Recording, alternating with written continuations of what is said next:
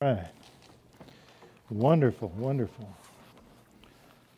As I said in first service, I love when Gabby sings that song. She is so good. And she sings that song with attitude. And it's like, if you don't think he's all powerful and that's his kingdom, you got trouble. So I love that. I love that. All right. Well, how are you guys doing? Good, good. Awesome. Well, I was cutting out some first service, so they're going to hold this one over and see if they can put this one on the website. So I've got a little pressure going on here. So, you know. Uh, so, who's this guy here? Did he? Ian. Uh, Ian? Yeah, they grew up together. They grew up together. Okay, he didn't just walk in and sit down next to you. No, you know, you know him. Okay, we're just checking. You know, if you need us, we can just haul him out of here. So it's okay. All right, so if he's all right, then we're okay. We're good. Just a little bit of house cleaning here is all this morning. All right, we're going to be in Second Corinthians chapter 7 this morning. We um, have been um, working through uh, uh, Second Corinthians when Pastor Zeke is out of town and whatever. If we Acts is solely his, and if we try to get into Acts, he's going to get mad and yell at us and stuff. And so I don't like getting yelled at, so we're going to stay away from his book. And we were working through this. And if you missed last week um, or a couple weeks ago, Pastor Daniel did Second Corinthians 6, and that was wonderful. And you can pick that up on the website. And so. Um, anyway, let's pray and we'll get into this and tear it up. Uh, Father, we just want to glorify you and place this time into your hands. We just pray that you'll move and touch here in a mighty way. We praise you for the worship time, for the communion. And so um, we just pray that, uh, that you'll have your way here this morning with your word, that we can be different when we leave here today, that you'll be glorified. So we place this into your hands and we honor and worship you, Lord. In Jesus' name we pray. Amen. So then, 2 Corinthians chapter 7 starting at verse 1, he says, Because we have the, these promises, let us cleanse ourselves from everything that can defile our body or spirit, and let us work towards complete holiness because we fear God. And so um, I use the New Living Translation as a backdrop whenever. You know, um, I teach to give some clarity to the word, but I read in the New King James, and then some of the Amplified Bible in there too. But uh, that just gives some clarity so, so that we can gain an understanding of what the apostle's talking about here. But here is a really cool thing because this is the, the kind of the neat thing about this is he's talking to the Corinthian church, he's talking to a Gentile church and they're Christians. And so he's telling them that there needs to be a cleansing that needs to take place. There's some things going on here that needs to change and, and that sort of thing. And uh, he says that we want to, you know, um, uh, work towards a complete holiness and that sort of thing because we fear God. So he's, he's kind of, you know, talking about and giving an encouragement here for a change here. And we're going to look at this a little more depth in a second. But what promises? What promises is he talking about here? Well, if you look at verse 18 of chapter 6, right above that, it says, I will be a father to you, and you shall be my sons and daughters, says the Lord Almighty. And this comes right out of uh, Jeremiah chapter uh, 31. And so we're going to turn over there real quick and look at this uh, Jeremiah 31. And um, we're going to look at um, the very end of, um, of uh, chap- verse 8 there in chapter 31, where he says that a great throng shall re- uh, return there. And then verse 9 he says, there, uh, they shall come with weeping and with supplication I will lead them. I will cause them to walk by the rivers of waters in a straight way in which they shall not stumble. For I am a father to Israel, and Ephraim is my firstborn. This is a really cool chapter because if you if you read through the Old Testament and Isaiah and Jeremiah and Ezekiel as you read through those he really lays out they really lay out a whole a thing of where God is just, he's just tired of the sin, the idolatry, and all that's going on with Israel. And in fact, the nations are split in two. They're, they're broken in half. The, the nation of Israel became Israel and Judah, and they're two nations. And they were actually exiled in two different, you know, in, you know, different places at different times. They were actually exiled and, and such. This is a chapter of restoration. God continues to tell them and give them warnings over and over and over again that things are going to change, that, that, that they're going to be out of here, that they've got to make some changes, and things have got to be different, but they don't. And in fact, in Ezekiel, when, when you look at that, he, he goes with the first exiles, and as they go out, he, um, he keeps on warning them, and they still don't believe. God takes it and, and he's breaking things up and he's moving them. But in the middle of all of this, as he's continuing to, to warn them and things, he also talks of restoration, and this is one of the places where he talks about. And this is so cool because he talks about not only a restoration, but a, a meshing back together of the nations into one. It's going to bring everybody back into a nation where they're all going to be one together again. And so, as he's talking about here, and, and he's promising, he goes, I'm a father to Israel. I'm, I'm, you know, and Ephraim is my firstborn. And then, a really cool part, if you glance down at the end of chapter 12, he says, And they shall sorrow no more. And we're going to look at this because the apostle really, you know, kind of nails this down as he's looking at, as we go back to Second uh, Corinthians 7. He begins to nail down he talks about godly sorrow and that kind of thing. But this is a chapter of restoration, and it's a wonderful chapter. And as you read through Jeremiah, you can see that. But back in, in 2 Corinthians chapter 7, uh, starting at verse 1, and we're going to look at.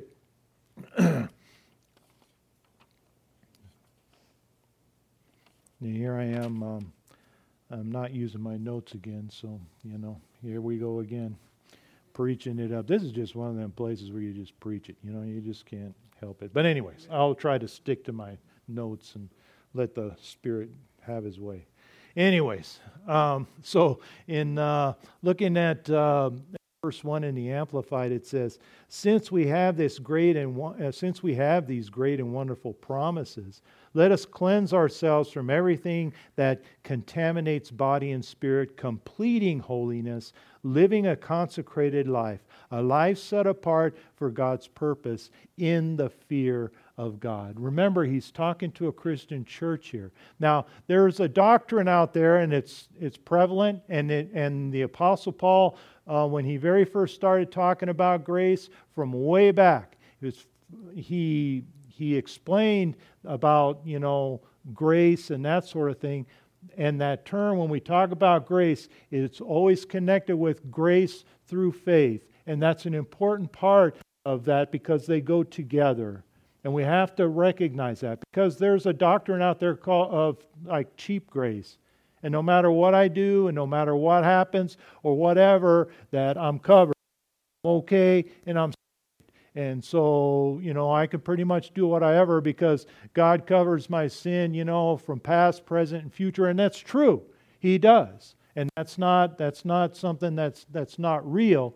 But at the same time, I don't want to live my life so that sin is prevalent in my life to the point to where, you I, I'm going to get into, you know, heaven with my shirt on fire, you know, smoking, you know, and stuff, you know. I want, I want my life here to reflect the glory of God. I don't want there to be, you know, something to where, you know, I'm just trying to make it through just barely and dodging and, and ducking, you know, and stuff like that and running and those kinds of things from God. I want my, my life I want to cleanse the junk that's in my life and get it out of there, and I want to actually separate myself out from stuff so that, you know, I can pursue holiness so that, and, and I can be consecrated and set apart for God's purpose.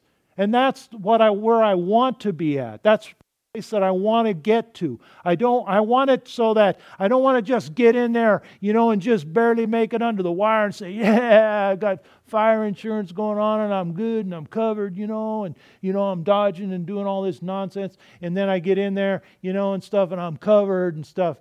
But I don't want to leave anybody, you know, that's around me that God may want to use me to influence others. I don't want that to suddenly, you know, oh well, I don't care about that, you know. I want I want to have it so that God is evident in my life enough so that other people can see him in my life and so that he can be glorified and then that they may come to him also.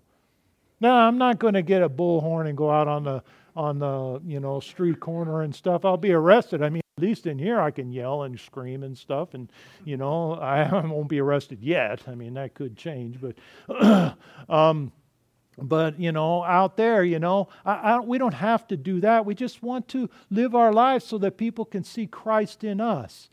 And when he gives us an opportunity to share and we have that then it's there and he's opened up the doors and we know that he's the one that's doing it all so I want to get to where I want to cleanse myself from everything that contaminates body and spirit. I don't want the junk that's in my life to keep dragging me down and keeping me in a place to where that I can't uh, then allow myself to be used by Him in whatever manner. And so, as we go on here, looking at verse 2, he says, Open up your hearts to us. We have wronged no one, we have corrupted no one, we have cheated no one. You do not say this to condemn, for I have said before that you're in our hearts to die together and to live together. Great is my boldness of speech towards you, great is my boasting on your behalf. I am filled with comfort. I am exceedingly joyful in all of our tribulation. So he's saying, please open up your hearts to us. We have not wronged anyone, we haven't taken advantage of anyone excuse me, nor led anyone astray. You know, and I'm not saying, you know, uh, this to condemn, as I've said before, that you're in our hearts and we live or we die together with you. And so he's saying that he has the highest confidence in them and he takes pride in them, you know, and, and that he's greatly encouraged by the things that's going on with them and that sort of thing, and despite all of the trouble that they've had. And so the apostle was accused of certain things. He, before he sent them a letter and he laid down some stuff that was going on. The, this was a, a church, like I said, that was a Gentile church. And they came from, from, you know, where they were worshiping the Greek gods and that kind and everything. And so, um, in those places, temple prostitutes were used and stuff like that. They were still engaging in all of that kind of stuff and, and, and things like that. And so, and then there was a guy who was having some trouble and some issues that was right, kind of right in the middle of the church that was in blatant sin. They weren't dealing with it. They were just kind of letting things go. They weren't, you know, uh, you know, trying to take care of these things. They were just ignoring it. He started giving them warnings as what can happen in, you know, this kind of a, a scenario. Um, they instead of making changes, they got angry with the messenger, and that happens, you know. Sometimes, you know, the you know people get upset because you know um, the pastor said this or that or whatever and that kind of thing, and it's like, well, you know what? He's just sharing the word of God. Now, if if all of a sudden I'm I'm you know creating some kind of scenario and, and that kind of stuff and everything, then I'm outside of that. But but if I'm just sharing the Word of God and that's what He is, and, and the love that He has for these people really comes through. It's not like it's something that's, you know, that's far away from him. He's not breaking it up and saying, okay, you know, I'm angry now and this is the way it's going to be and that kind of stuff. And he's cutting them off and everything. No. this whole book, this whole letter is an opening. It, it, just he just opens everything up and he's pouring himself out there and he's making a defense, but at the same time he's laying the scenario out and saying, What's wrong with it? What have I done wrong? What's going on here? Let's come and tell me. What is it that you like, and then let's work it out so that we can get on the same page and we're even keel all the way across the board. I don't want anything hidden. I don't want to play any games. And so, you know, there's times when in churches, you know, things get busted up and, and things, you know, happen, you know, and people get disjointed and angry and that kind of stuff. And, uh, and it's sad. There's, there's a church right now that uh, in, in, our community that with just within the last month or so, um, the denomination dropped the fellowship that was in the community. This is true. It just happened. And uh, they actually um, um, booted the fellowship from the building and they shuttered the building and they're selling it. And they don't want to have any kind of a connection with that community. But God doesn't stop. God is good, right? We just sang about that, right? So what does He do? The fellowship has banded together, they stayed together, they have supported their pastor, and they have all they have already got themselves a new place to, to gather and worship, and they are um, and they are are have filed all their paperwork to become a church and that kind of stuff. They're a denominational um, independent church now because they got dropped, but but they are continuing on. And it didn't, they can't, the denomination may drop it, but the church didn't die. They are still continuing on and they're praising and worshiping God and they're gathering together and they have gathered here together today. And so praise God for that because, you know, and so even though, you know, this kind of stuff goes on and people get angry and there's problems or, or that kind of stuff, the apostle didn't cut them off and say, okay, well, heck with it. You know, you guys go on down the road with your bad self. I don't care about you. You know, I don't want to have nothing to do with you. You know, he didn't cut them off. And then at the same time, these guys got angry, but changes took place because he wrote and he said, There needs to be a change here. Things need to turn. There needs to be something different here. And they responded to it. That is a really cool part about this. Because as we go on here in verse uh, 5 here, he says, For indeed, when we came to Macedonia, our bodies had no rest, but we were troubled on every side. Outside were conflicts, inside were fears. Nevertheless, God, who comforts the downcast, comforted us by the coming of Titus, not only by his coming, but also by the consolation which when he was comforted in you, when he told us of your earnest uh, desire, your mourning, your zeal for me, so that I rejoiced even more. These guys turned the corner here and, and they decided that they were going to do something different. And so when he had gotten into Macedonia, you know what happened when he went to Macedonia. You guys have heard this stuff before. You know. You know, then when the, the apostle, he, he wanted to go to Asia, and God shut him down. He wanted to go all over different places. God stopped it, said, uh uh no. And then he had a dream and a vision. He needed to go to Macedonia. And so he went. Man, as soon as he got there, man, he got slammed. He got stomped, man. He was stoned and he was beaten and he wound up in jail and all this kind of stuff. And he got thrashed when he went up there. And but he didn't stop. He didn't say, well, maybe this isn't of God, because God told him when he very first got saved that this sort of thing was going to happen to him. He tried to stop the church. But he, you know, and then so God made a change in his life, but he says, You're going to suffer for it, you know.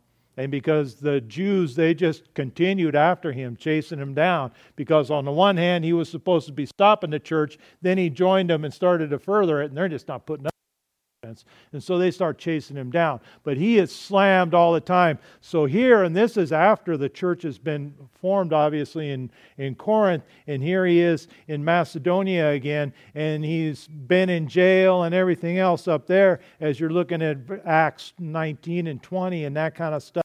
But, but sometimes when God calls us to a ministry, you know, it can be a difficult one and it can be rugged. And it was for him but uh, God was still faithful. God was moving, and He was going to continue on. He wasn't going to cut and run.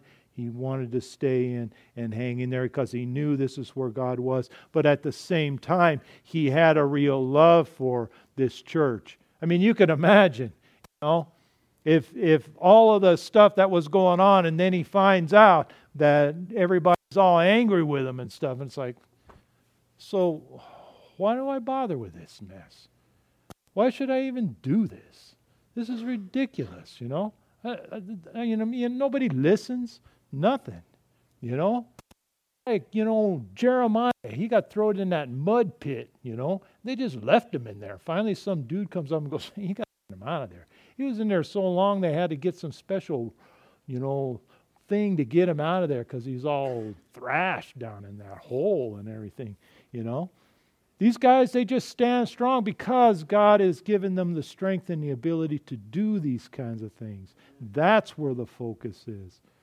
And so here, the apostle gets encouragement.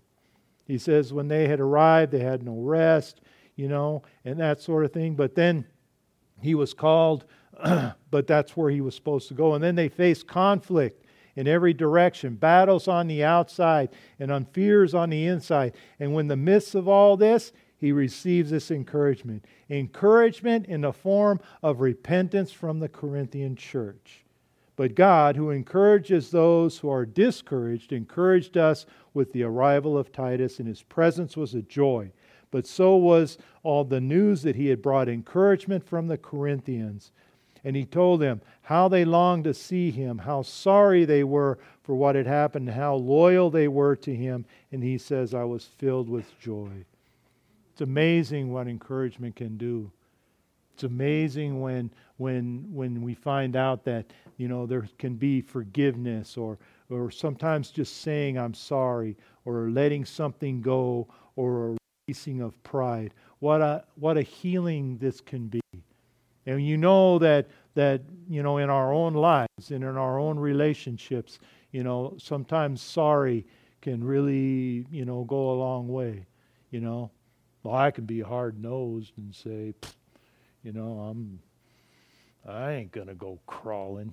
You know, I'm gonna wait for her to come back to me. I'm not gonna get over there. You know, you know how good that works, right? Yeah, yeah. There ain't a man in here that hasn't thought that, and I don't know. At the same time, it's like going, you know, that don't work. Trust me. And if you're thinking about doing it, get over it. It ain't going to happen. She ain't going to come crawling, so get it, forget about it.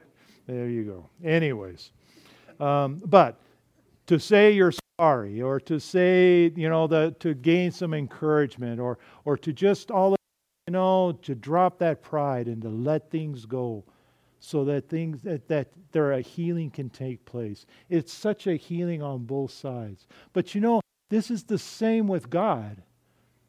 You know, when we come to know Him as Lord, when we repent, when we finally come to that place where we give it over to Him, real change can take place. And there's real joy in Him when this happens. He's, he's like, just like this. He's filled with joy when we come to a place like if we look at back at verse 1 again and where we really begin to let go of sin, when we really want to start separating ourselves out, God is joyful in that. When a sinner comes to, to, to know Him, there's like a party in heaven when people really get saved. There's a great joy that He has for that because now we have come to that place of giving our lives over to Him and true repentance and salvation can take place.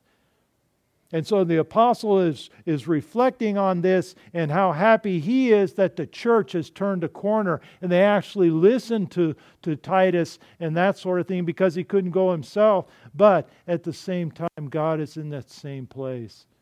And when a sinner or, or when we have come to Him, give our hearts to Him, when we give our lives over, when we repent and say, I'm sorry and, and I want to make a change, He's right there, man. And He's ready to do it. And He wants us and desires us to come to Him to make changes.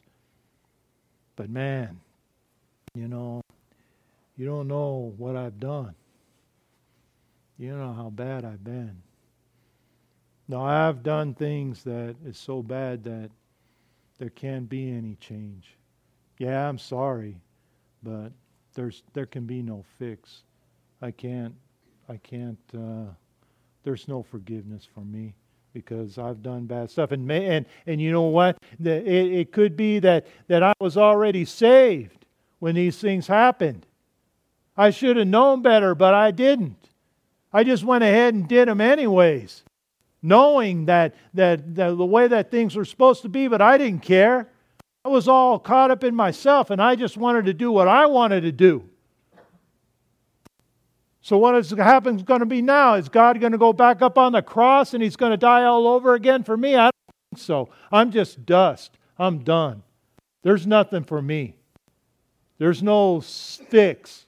Because if I've been saved and I knew better, and then all of a sudden I'm on the other end of this, I'm just, you know, in a position now to where, you know, God's just going to step right on me.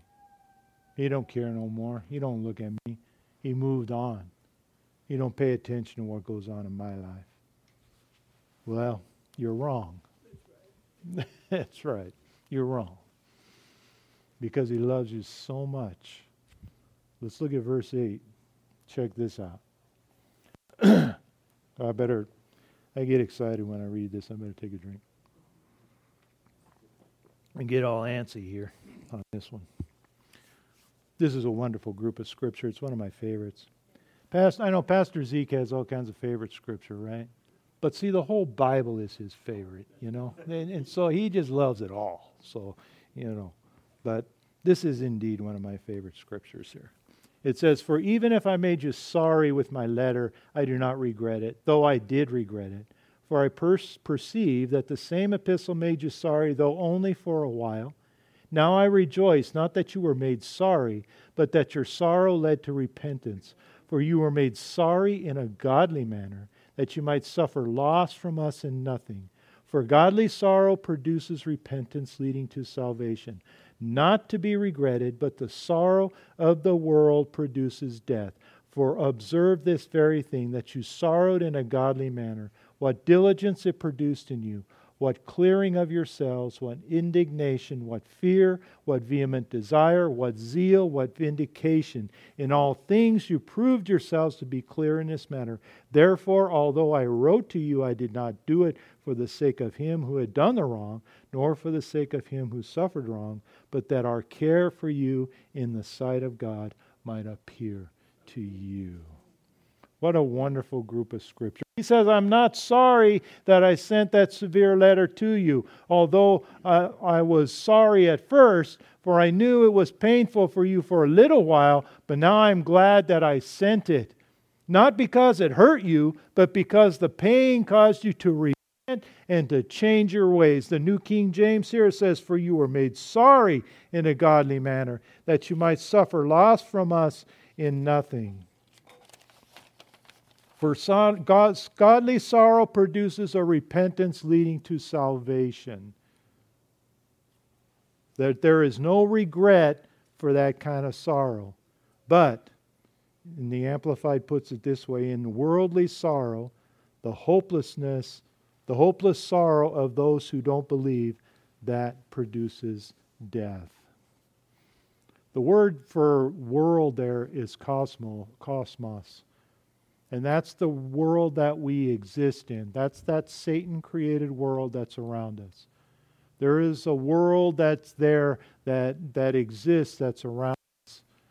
Now, if I have a godly sorrow, and, and there's, there's things that I've done in my life, and I'm saying whatever it is, Whatever it is, if you're a child of God, you can always turn, you can always get on your knees, you can give it to Him, and in that way, then there can be real restoration because you are a child of God. Don't forget that. He says you are His child. And, he's, and, and he wasn't just talking to Israel, he's talking, the apostle uses this in the example of a Gentile church, and he's saying we're the children of God. And if we are His children, then true restoration, the same that was going on in, in Jeremiah, where he said there is no sorrow there. And in that restoration, it's ours now, here. And that changes can take place. But in, in the world, there's nothing there. There's regret. there's pain, there's shame, there's guilt. Oh, and I can use all kinds of stuff to try to deaden that pain, but it doesn't work. It doesn't go away. Drugs and alcohol will not change anything. It's just going to make everything worse. And, and I just keep digging a hole deeper and deeper and deeper. And I move into different things and different things and different things, and nothing changes. And the regret is just there. And it doesn't stop.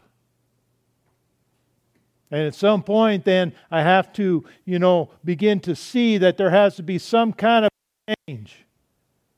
I mean, if you look at the recovery programs, and you look at, at, at you know how they, they even in a secular program like with uh, the 12 steps you need something more than yourself to get sober they say that straight up and that's and, and, and i've even known some guys and they'll say well you know uh, I believe that my higher power is the doorknob and that the doorknob's going to get me fixed, you know, and all that kind of stuff.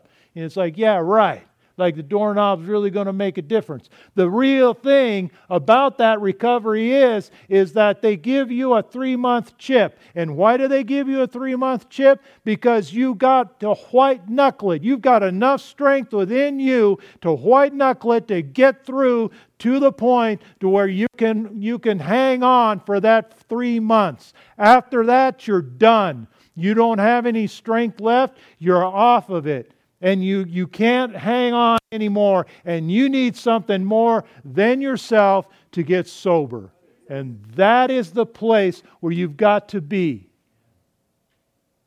Unfortunately, a lot of people will continue to kind of stumble along or use these meetings or whatever to try to do it. But the true people that I know of personally, that I know that have gotten sober and have stayed that way, is because their addiction got in the way with their relationship with God, and one of them had to go, and they dropped the addiction so that they could further their relationship with God, and they stayed sober. And that is how they did it. And it has to do with that.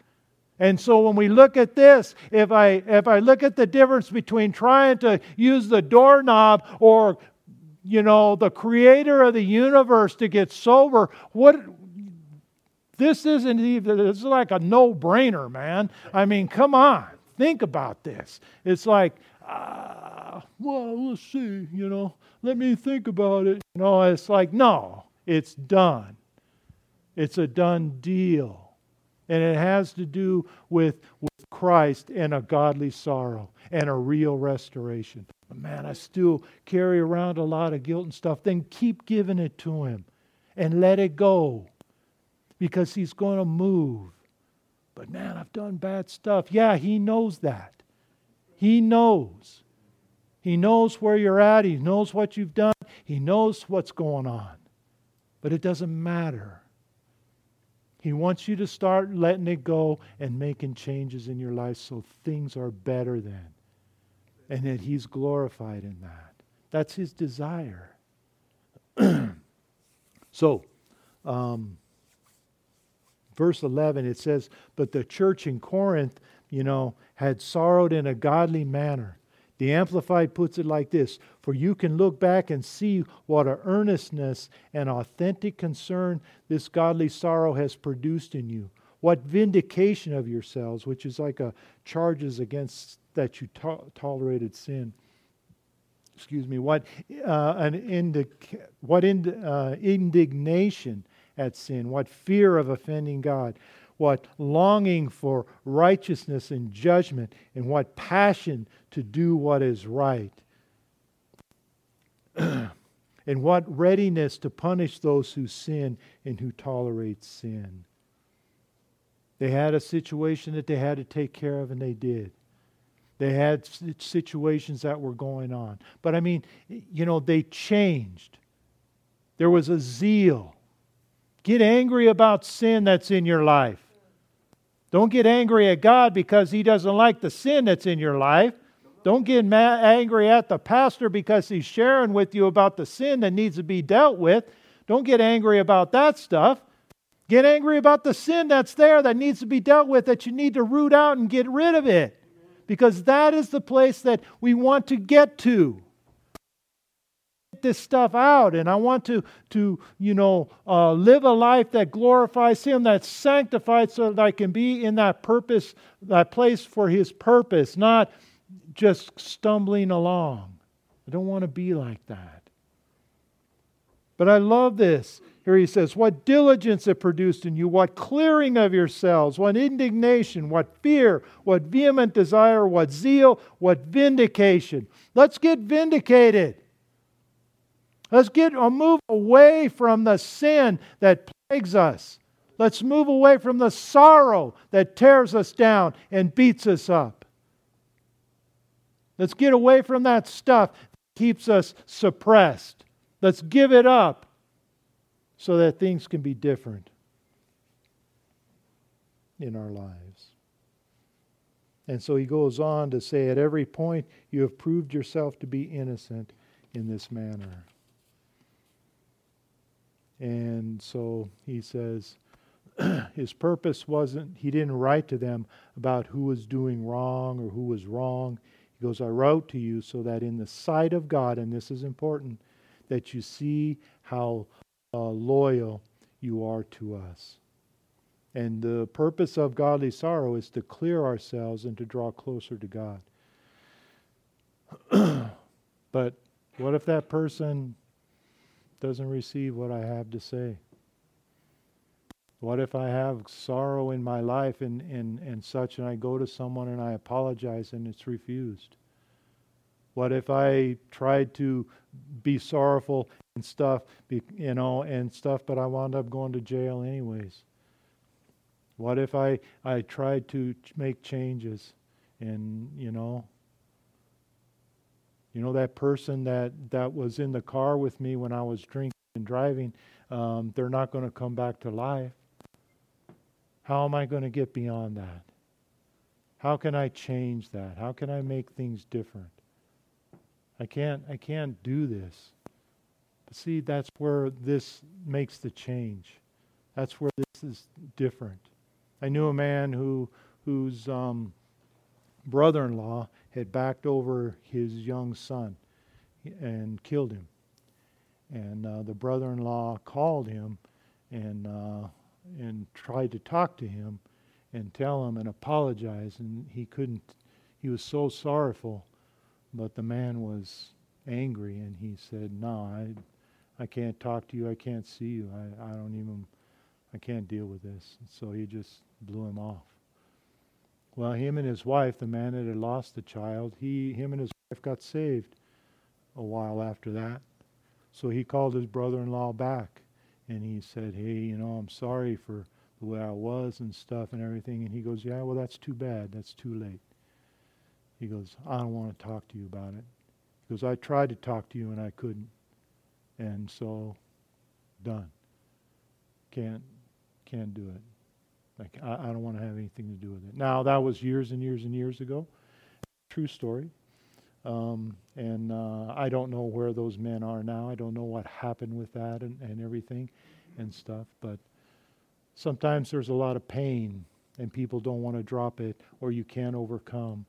Or maybe, you know, I know that for the brothers up at Fenner, you know, they're detached from their families and they can't do anything about situations that's going on. And so they're just kind of stuck there. And they may feel bad or they may have sorrow and that kind of stuff. And uh, they just can't fix anything that's going on. But in the sight of God, He sees the sorrow, He brings restoration, he fixes things. In His sight, He brings a real healing. And there may be guilt, there may be shame, there may be, you know, uh, situations that come that, that we just can't seem to let go, but we'll have the ability because you, if you're a child of God, then restoration is really there and it's yours, and He fixes it. And that is the place that we want to that's how we want to remember and keep our, our focus on. Because I don't want to get into that place to where, you know, um, you know, I, I, everything is just, you know, I just kind of cast it all off and just kind of move away. King David said, and, and he tried to break all of the Ten Commandments all at once. And it says that against you and you alone have I sinned when he talks to God. Because that's where it's really at. When it comes to my sin, it winds up being between me and him. And that is then I can give it over to him, and he's the one that will take it. Oh, I, you know, do terrible, you know, if I've done terrible things to another person and I and I try to apologize for that and it might not work, but my real sin is against God and he says I'll take it. And I can bring a real cleansing here of that. And that's the desire that we have. So looking at verse um, 13, he says, Therefore, we have been comforted in your comfort and, re- and rejoiced exceedingly more for the joy of Titus because his Spirit has been refreshed by you all. For if in anything I have boasted to him about you, I am not ashamed. But as you spoke all things to you in truth, even so our boasting to Titus was found true. And his affections are greater for you. He remembers the obedience of you all. Now, with fear and trembling, you received him. Therefore, I rejoice that I have confidence uh, in you, everything. So, seeing that they are, are loyal to them and to him, and that they're great, and they were greatly encouraged by this, and they were delighted to see how happy Titus was that he had worked with them and and that sort of thing, and and so you know his mind was at ease, and so Paul had told him how proud he was of them, and that they didn't disappoint him, and the encouragement, you know, was was all there, and that sort of thing, and so you know, and Paul had told them, had always told them the truth and so his um, boasting to Titus about them proved to be true. And so then Titus, you know, um, he cares for them even more now than he did than before. And then the way that they had all obeyed him and the way they welcomed him with fear and deep respect. Paul was very happy with them because he had complete confidence in them. Now, as you continue, as we continue to work through this this particular letter, and and as we look at the chapters coming up, uh, Paul still encourages and rebukes and defends himself and those kinds of things, and he's going to continue to do that. He's going to further, you know, this idea and that sort of thing. But the love that he has for these people hasn't gone away; it hasn't stopped, and so he's going to continue to to uh, teach and to, to minister and that sort of thing, so and encourage them and, and such there. But uh, but we just have to to see that that um, a godly sorrow is going to be able to produce a relief that you know not only for us but that also it produces a relief for others. And so we can let go of a lot of stuff and, and that sort of thing. If there's pride or if there's anger or if there's things that's harboring your walk or harboring, you know, something that in a relationship with someone else, then release it and let it go. And and just in the sight of God, give it to him. Whether it's received or not, just begin to let it go. Because it's a healing for yourself as well as for him. And then God pleased when we begin to do that. In John 8:36 he says, "Therefore, if the Son makes you free, you shall be free indeed." So remember, as we examine this and we look at um,